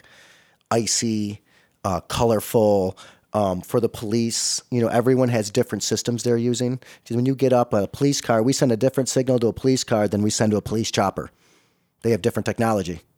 They got to read it and read and process the data differently. So daytime heat doesn't impact? Oh, it does. You can get a lot of false readings if you don't know what you're doing. Yeah. You'll be second guessing, triple guessing. Absolutely. That's why it's nice to get up when that sun starts to come down, because after, especially after beating all day, you're giving off um radiant heat. Radiant heat off the. Off yes, sir. So do you see the radiant heat in, in the signatures too? It's so cool. I'm gonna have to get on the website and show you stuff. We've taken pictures from working at Kodak to outside shooting guns to um, the newest drone right now. I'm on a waiting list. It's an underwater drone. And this is like a submarine. Yeah. I've actually put money in with the production with the startup company because I'm so interested and I want it to get done. Yeah, you're that, I'm, I, that I'm part of one of the board members that I really want this to get done. That's pretty incredible. I'm I, not allowed to talk about it yet. We're not no, public. Okay, yeah. No, that's fun though. Can't say no names yet.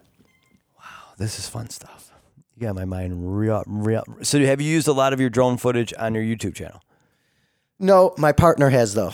Okay, he, what, do, he does. Yeah. He does all that. The YouTube channel was Please. for the scuba diving. Yeah, yeah. That's what and, I was curious. Uh, we do have some stuff like on the boat. Like when we get to the Bahamas, I'll send it up and circle the boat. But when I'm underwater, I obviously can't do anything. So mm-hmm. it's one of those. But you can see everything we do underwater on Anthony Violi YouTube.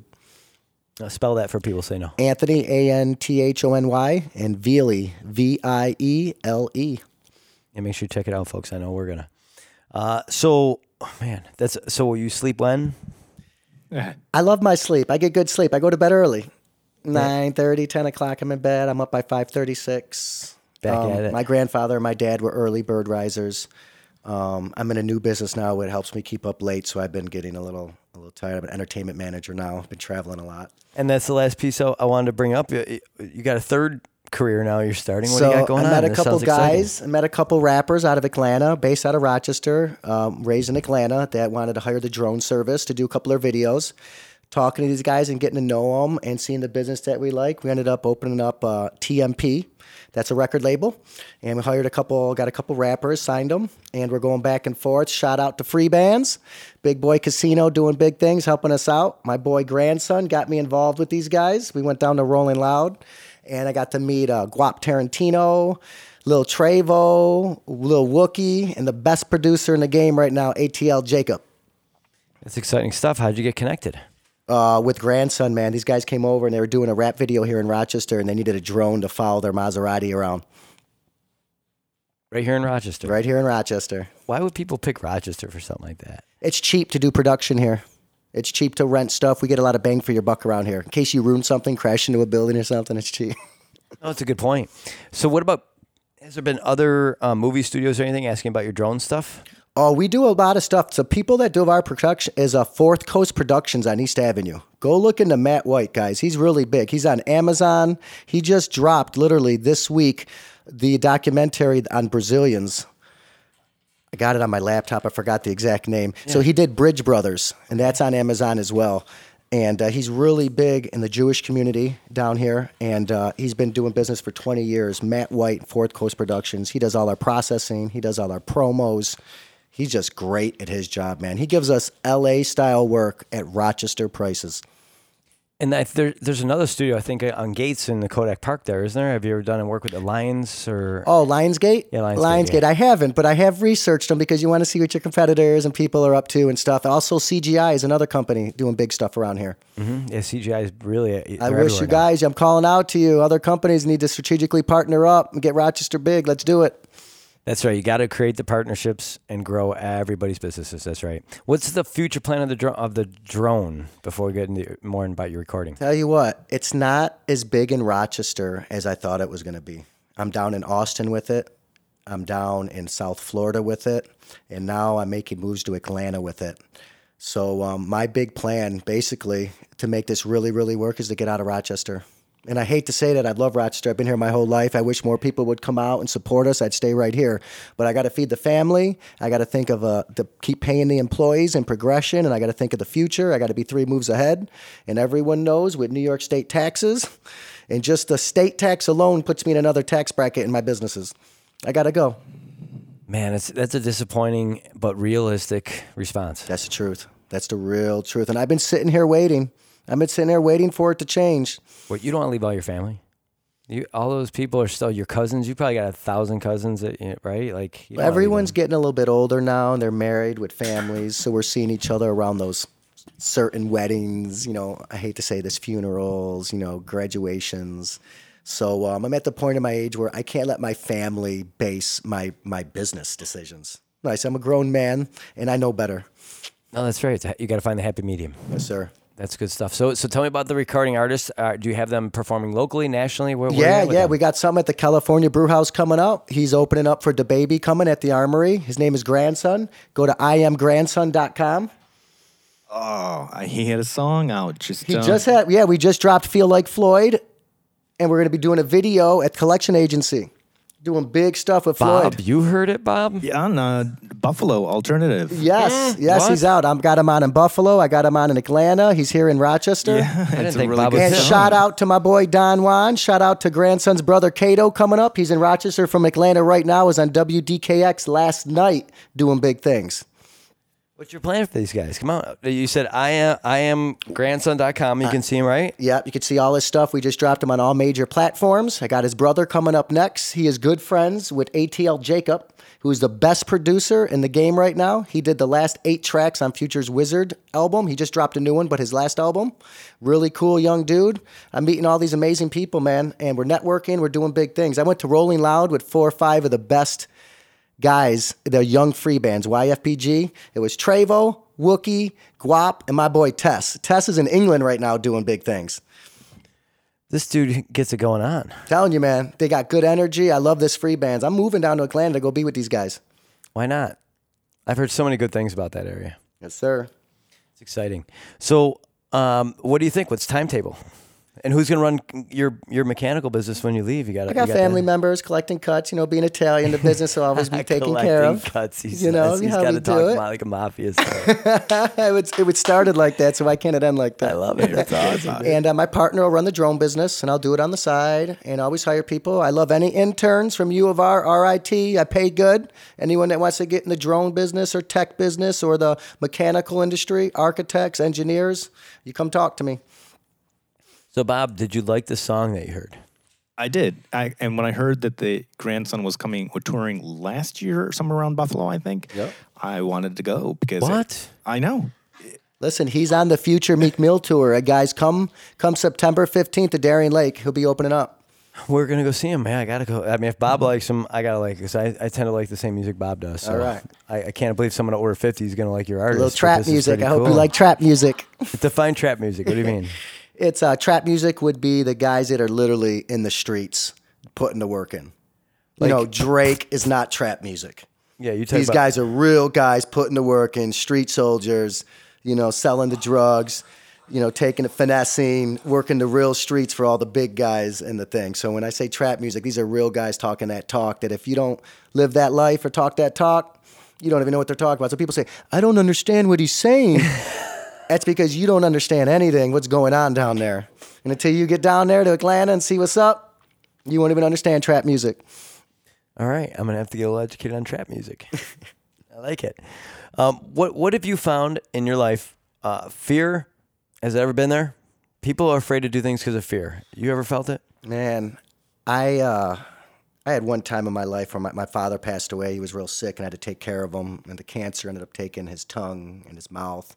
The point where we're giving him like bolus feedings, and that was my biggest fear, was losing him, because he's been with me for all my endeavors. I lived with him. I did all my partnerships with him, all my business with him. We used to pound steel on the water at Crescent Beach for the Army Corps and the U S Coast Guard. We got properties downtown. He'd bring me, we do the out-of-town um, gambling runs with the Ferrari boys. He was into so much stuff. He makes, I feel like a child here talking about him. And I just wish if I could be the half the man my dad was, I'll be a good dude. That's some good stuff. So so any business decision you've gone to, and you said with the drone stuff, it almost came to you like kis- kismically the way it something did. happened. The universe brought the drones to me and my partner, and uh, I'm going to keep bringing drones to the universe. I plan on taking, if it's not this city, one of these cities over by air. The drone is the wave of the future. It's the best employee you can have. Owning multiple businesses, it never lies, cheats, or steals. It has no kids, no wife, no ex, never has to take a lunch, doesn't have to go to the doctors, don't even need workers' comp. It's the best employee I've ever had. Reliability is? Oh, one hundred percent. And every owner loves one hundred percent. And that's because you are the skilled craftsman behind that to make it go one hundred percent, right? Oh. So it's got to be a piece of you. You guys got to be that disciplined oh. crew, right? My father and my grandfather believed from I was a little kid, I say his one-liners, his sayings were the five Ps. Proper planning prevents piss-poor production. Amen. That is it, too. Isn't that a military thing? It is a military thing. Don't cut corners because they will always come back to bite you. They taught me. That's why I do well in my plumbing business. Do it right the first time. They said, if you wouldn't leave my house like that, your own house, don't leave the customer's house like that. You always look at my truck out there, not lettered up, nothing. You do work, you get work by good work and word of mouth. I don't have to advertise, not one bit. Never did, never will. That's why I was curious when you mentioned your company name that I had never heard it because I've been around Rochester my whole life and I pay attention to every vehicle out there, phone numbers, names, because I look at all that marketing. I'm very busy. Stuff. I have my certain customers. I don't have to reach out in the phone book and wail the old lady and put the knock on her. You know, I'm just I'm just not that company. I'm a very family-based, family-orientated company. What would you tell, let's say, uh, kids either just debating go to college, starting businesses? What kind of advice would you give now as a business owner, fam- being around families, to people that maybe uh, are, are not as big of risk takers as you and I would be? I would tell young kids these days, don't trust anyone whose T V is bigger than their bookshelf. Read as many books as you can. Stop watching T V. Stop watching the news. Put your phones down. There's a book for everything. I try to read a book a week. So idea is people that write a book did a lot of research on that book, and they know a lot about that. It took years. So I try to read a book on love, on finance, on relationships, on being successful, on on, on whatever, whether it's being a good brother, being a good son. Uh, there's books out for everything. Knowledge, knowledge, knowledge, knowledge, young people. The more you know, the more you're worth, the more people will invest in you. My mother used to call the television the boob tube. It is. All it does is sell sex. It is so funny. That was from the get-go. Get out from in front of the boob tube. Get outside and play. Get out from in front of the boob tube. And I was explaining some, to some uh, to some people in my life recently, like how I used to live raising kids. And, and I, I kind of went through, I raised kids. I was working at the post office fifty, sixty hours a week, and I was training for, for Ironman and triathlons. Okay. And the one person looked at me and goes, when did you watch T V? Like I was missing a piece of life. It, believe it or not, some of that is part of our our, our generation, our genre is television. Because my grandparents, the way they talk about television, two channels. And one person in the neighborhood had a T V, and the whole all the families would get together and watch that one or two channels. For an event they all talked about all week for, you know, whatever show. And now there's T Vs in your car rests, on your phone, on your air conditioner, on your refrigerator. On your air conditioner. It's crazy. You're right. L E D screens everywhere. Yeah, L E D screens everywhere. I just went uh, this weekend, so Facebook and Instagram won't let us promote, so I like to use the social media for promotion, right? Excellent. And to spread the word to my family that doesn't live close so they can see what's going on in my family. That's what I use, in, in, I'm very honest. So right now, Facebook and Instagram won't let any cannabis companies, hemp companies, anything related to that, advertise at all. They can have their own pages or whatever, but they can't do formal promotions. Oh, I didn't know that. So the Hemp Industry Association has paid over a million dollars for a billboard in, in Times Square. So I got there, and I've been to Times Square before just recently, but being there now where I was searching out a billboard to see, to have my picture taken in front of it, and then to see all the billboards. And then at one point, there's one billboard that you can stand in a certain spot and be on that billboard for that ten oh, seconds. That's cool. So I got myself video doing that too, right? But looking around, I was a little appalled. It was a lot of T Vs. And there was some big, big T Vs on the side of those buildings. Times Square is a little bit out of hand, I think. Like, it is like in, the people walking around are all heads up. I'm watching people bump into each other and just, it was a little too much. That's what it's known for. It's flashy. I, I know, but just the television. We're talking about the boob tube like that mm-hmm. is like. It's everywhere down there. People could just be hypnotized. We we were just there a couple of weeks ago. We're in the middle of uh, signing a deal. We're getting grandson as an A R artist with Universal Def Jam. Congratulations. Very, very big right huge. now. Mm-hmm. That's huge. So you were in New York City? Yeah, we've been there twice. I'm supposed to go back, I believe, next week to finalize it. So did you enjoy your time in New York City, the people? Because I, I loved it. I, I, I love the energy. I'm a high-strung, high-energy person, so I no. fe- I I feed I feed off of that. So yeah, we, we were walking in the fountains at six, seven in the morning making rap videos. Oh, perfect! That's we how, were yeah. in the fountains making it drip. And probably nobody yelled at you though. Nobody yells no. at us. We we walk around with our posse and our clique is so deep that. Not even the police tell us what to do. Oh, come on. You're being we're, respectful. We're, I'm sure we you're are. Not we breaking got the, things. We're not, you know. We're not ruining anything, but we are being, I guess, you know, we are walking on things we shouldn't be walking on, and we're taking videos kind of where we shouldn't be, but we're also promoting it and putting New York City and stuff on the map. So we're also advertising it as well. Yeah, and you're respectful enough. I could tell, right? You come from a family that if something bad happened, yeah, I'm not like doing anything to jeopardize my money or the business, you know? Yeah, my artist for sure. Yeah, I love it. So you just like adventure. Go, go, go. Definitely, man. You live one time. And uh, I said, losing my father very young, he said a couple things to me in his passing that uh, he wished he spent more time not working so much and enjoying some of the smaller things. And someone that is passing away and they know it's coming and it doesn't happen abruptly, they get a lot of time to actually really think about stuff. Like my father was never a religious man, but his last couple weeks, he was making us pray with him. And I feel like when you when you get down to the last couple of things, you really, what matters, what's important, really settles in. And everyone knows it's none of this, half this other stuff we're talking about.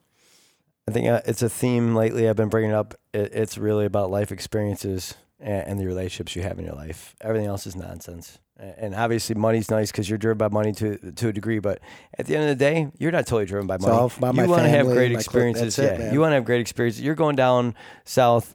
You say the drone business, but it's more than that. Yes, yes. The the people down south, the weather.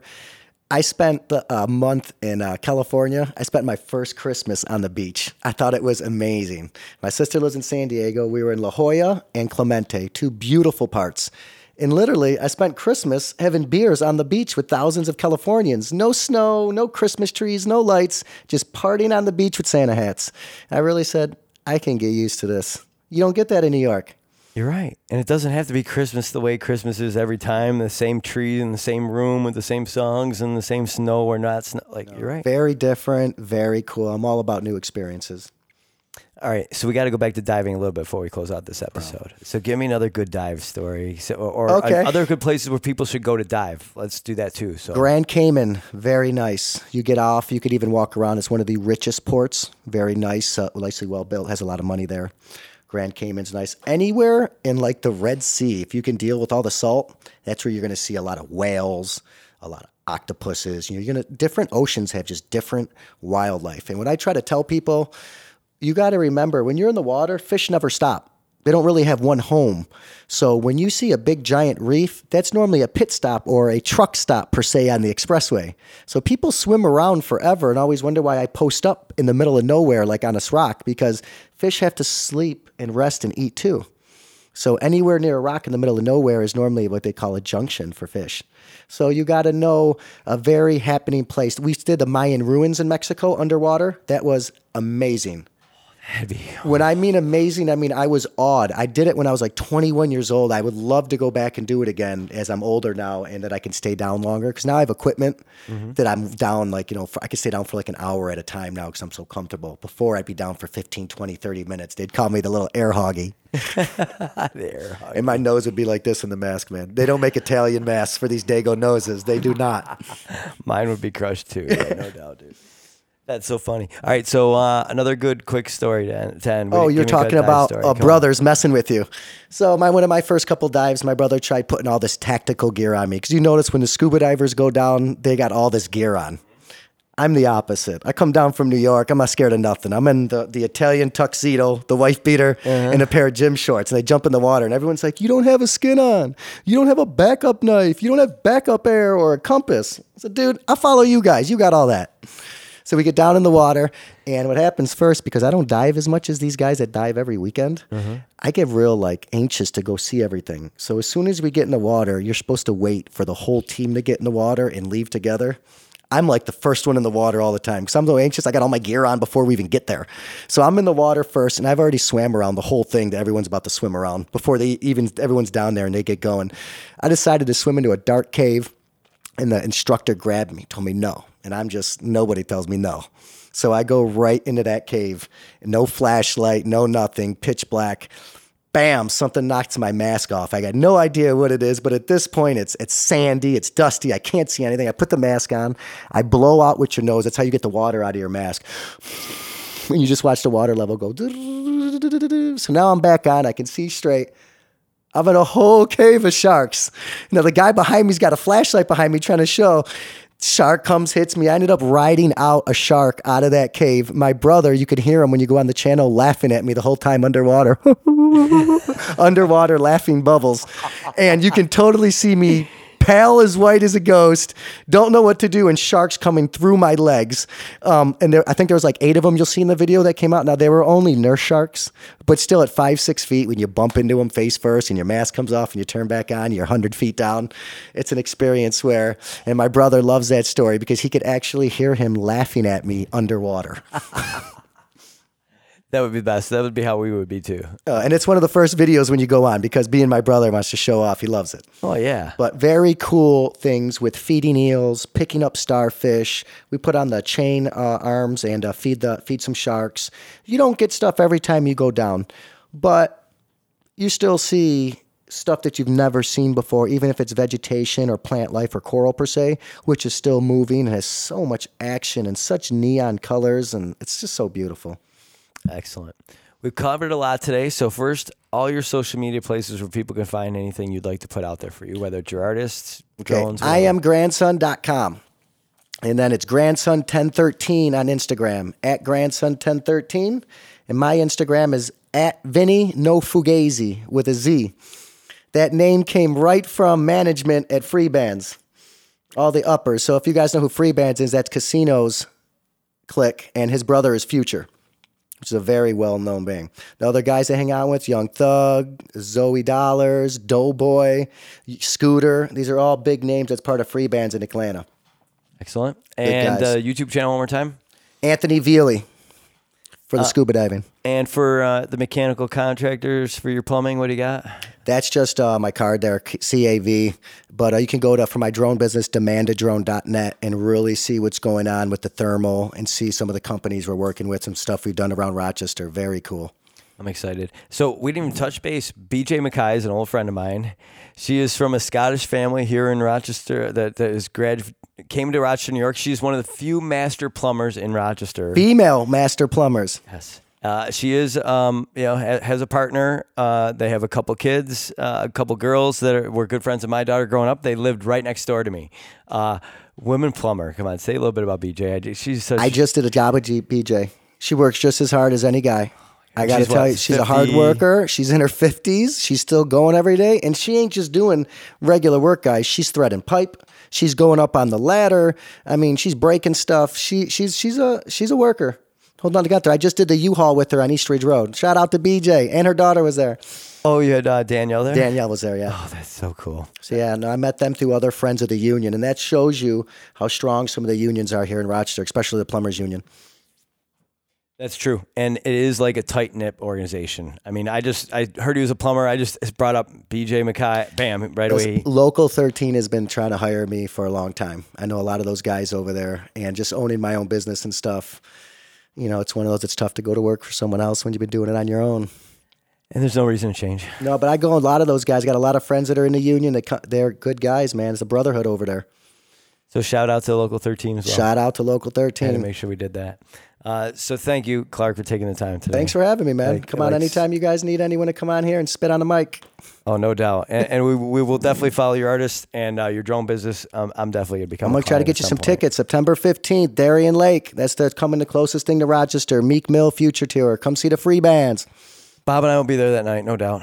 I'll drag his old butt with me. I'll get the guys to come out. I can't get everyone back in V I P, but I can get some of the artists to come out and meet my friends and family. Yeah, and then you can take some that. pictures, then social media, and maybe sign some stuff. Sounds good. I'm not a V I P guy. I just like to meet you. If I meet your family, we're all good. That's cool, man. I yeah. appreciate it. Anna's the one who needs to get in the V I P. She's that She's that girl. She's the one who gets in there and gets us all there. And she's been in there. I've seen some of them pictures. She does big things. It's amazing who she meets. I cannot wait.